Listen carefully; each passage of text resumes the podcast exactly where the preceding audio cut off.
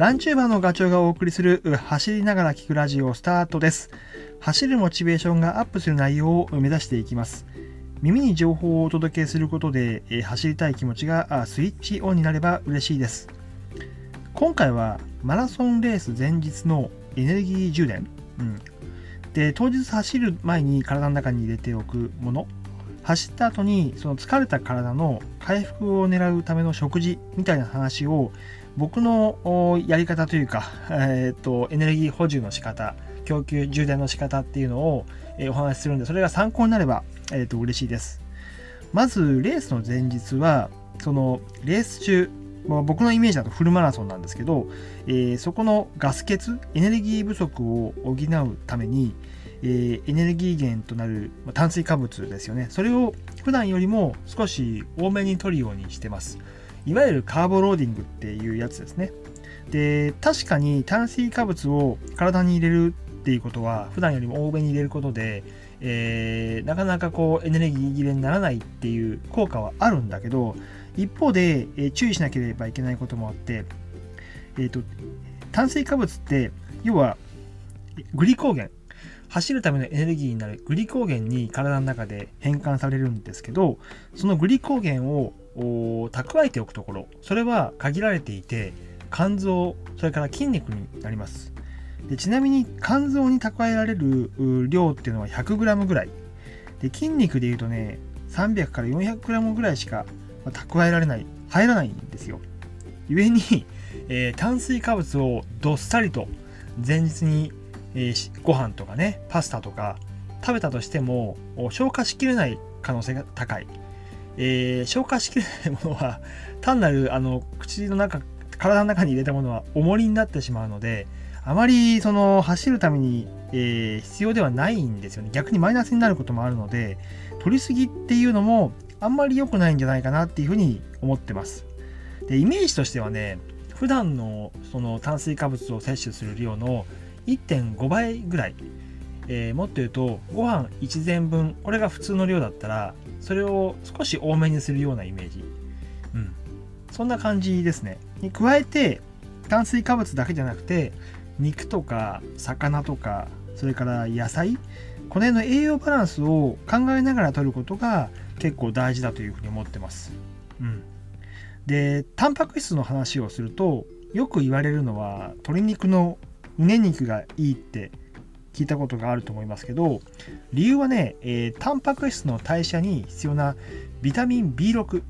うん、これがすごいたくさん入っているんですね。であと、まあ、鶏肉の胸肉以外だと豚のヒレ肉、えー白身魚なんかでもいいです。で注意しなきゃいけない、えー天敵というかお、まあ、絶対避けなきゃいけないのは脂っこいものをですね脂質、うん、脂質が多いともう消化が悪くなって、えー走ってるとして気持ち悪くなったりします。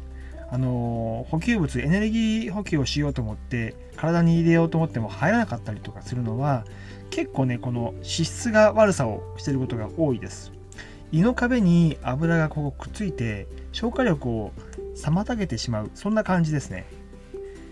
でまあ気をつけた方がいいです。あとはそのなんだろう。うん炭水化物、えータンパク質とともにあの糖質多めの野菜とか、えー根菜類を一緒に摂るといいです。メニューで言うと豚汁なんか最高ですよね、えーじゃがいも人参かぼちゃ、えーこれをたっぷりと入れたもの。ただそこでまた注意しなきゃいけないのはキノコとかさつまいもは食物繊維が多いので、えー消化を悪くしちゃうので、えーっとレースが近いところで食べるのは避けた方がいいと思います。で続いてレースの当日、うん、朝起きて、えーまあ、スタートの時間を逆算すると2時間ぐらい前までには朝飯は食べておきたい。でかつ消化の良いもの。で消化が良いっていうのは要は胃腸に負担がかけかからないっていうことです。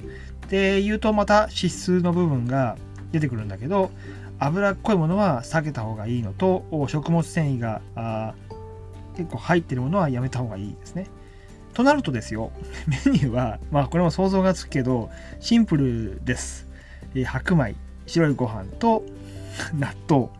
えー卵焼きもしくは目玉焼きで根菜類の味噌汁、うん、もうこうなってくるんです。ただこれは最高のやっぱりえー、走る前のエネルギー補給食としてはやっぱこれ以外はあんまり選択肢としてはないと思います。あのパンで言うとあえて言うとフランスパンかな、うん、フランスパンは脂質がすごく低いので、えー、おすすめです。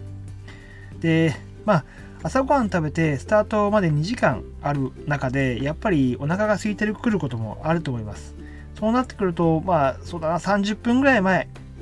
かな。そのぐらいにエネルギー補充のラストスパートとしてバナナとかカステラジェルあたりを、え、さっと口の中に入れておくと良いと思います、うん。ま、僕もこんな感じでやってるな。30分前はあのジェルをいつも飲んでますね。でレースに臨んで走り終わった後はもう体が疲れきっているので、えー、まず急ぎ糖質を補充します。でできればねもう本当にすぐ20分から30分以内に補充することで回復具合が随分変わってきます。ただやっぱ走り終わったあとすぐなんで、あのがっつり食べられればしないので、えー、口の中に入れやすいゼリーとか柑橘類とかが中心。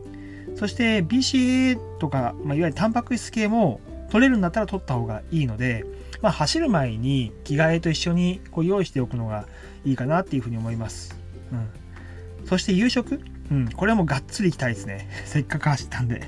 で、肉が食いたいっていうその思いに体が欲してることに 素直に従う。まあ、おすすめは豚肉かな。うん、疲労回復効果を促進する、えー、ビタミン B1。これ入ってるんで、ビタミン B1 って、あの、一緒に摂取する糖質の代謝をこう促してくれるんですよね。で、グリコーゲンにまあ素早く転換、変換してくれて、え、空っぽの体のエネルギー補充、いわゆるもうな体の中のエネルギータンクはもう空空なんでそこに どんどんこうグリコーゲンが送り込まれて満タンになってくる。そんなイメージです。で加えてまあ走ってる時に体が疲労して筋肉も疲れてるし内臓も疲れているので胃も当然弱ってますからあの、えー、バラ肉。脂っこいバラ肉なんかは避けてでロース食べてもいいんだけど脂身が少ないものをチョイスするべきです。で同時にあの、まあ、健康的に温野菜サラダとか有機食野菜を一緒に食べるとリカバリー力はアップをします。こんな感じですね。で整理すると、まあ、レース前、まあ、レース前に限らず、まあ、レースの、うん、前後は油の少ないものを食べてで、えー、カーボローディングしなきゃいけないんですけどやりすぎも良くなくてだいたい普段の1.5倍ぐらいの量を取るようなイメージです。でレースの当日はもう本当に胃の負担をかけないような消化で良いものを食べてで走り終わったらすぐにリカバリーをするというこんな感じですかね。うん。でまあこうは言ってもなかなか個人差もあると思います。まあ、唯一言うと脂質脂っこいものは避けた方がいいということはあるんですけどそれ以外やっぱり、えーと、レースでレースの前の日とか、えー、当日とか口の中に自分が入れやすいもの、まあ、要は好きなものですよね。それを食べないと何だろうあんまりこうしっかりとエネルギー補充できないのであのー、なんかこう経験を積んでいく必要はあるんですけど自分のルーティンみたいなものがある程度確立されてくると安定してそのレースなんかにも臨める。で自分が掲げているその目標なりに近づくため、まあ、言ってしまうと目標タイムに、えー、近づく達成するためのやっぱりこの食事っていうのも一つの大きな武器になるのでそれができるかできないかっていうところはやっぱり有利不利があると思います。うん、あの総力だけでない部分ですこの辺は。言ってしまうと逆に言うと自分の心構えというかやり方で何とでも工夫できて改善できて、えー、っと対応できることなのでできることはやった方がいいかなっていうふうに思っています。まあ、僕はそういうふうに考えています。まあ、今回のお話がね、えー、皆さんがこうレースに臨む時の一つのなんだろう、えーと、使える武器としてなれば嬉しいです。淡々と話してしまいましたけど、今回はこんな感じですね。はい。えー、お役に立てば幸いです。それではね、今回の放送はこんな感じで終わりたいと思います。それではまた次回お会いしましょう。ガチョウでした。バイバイ。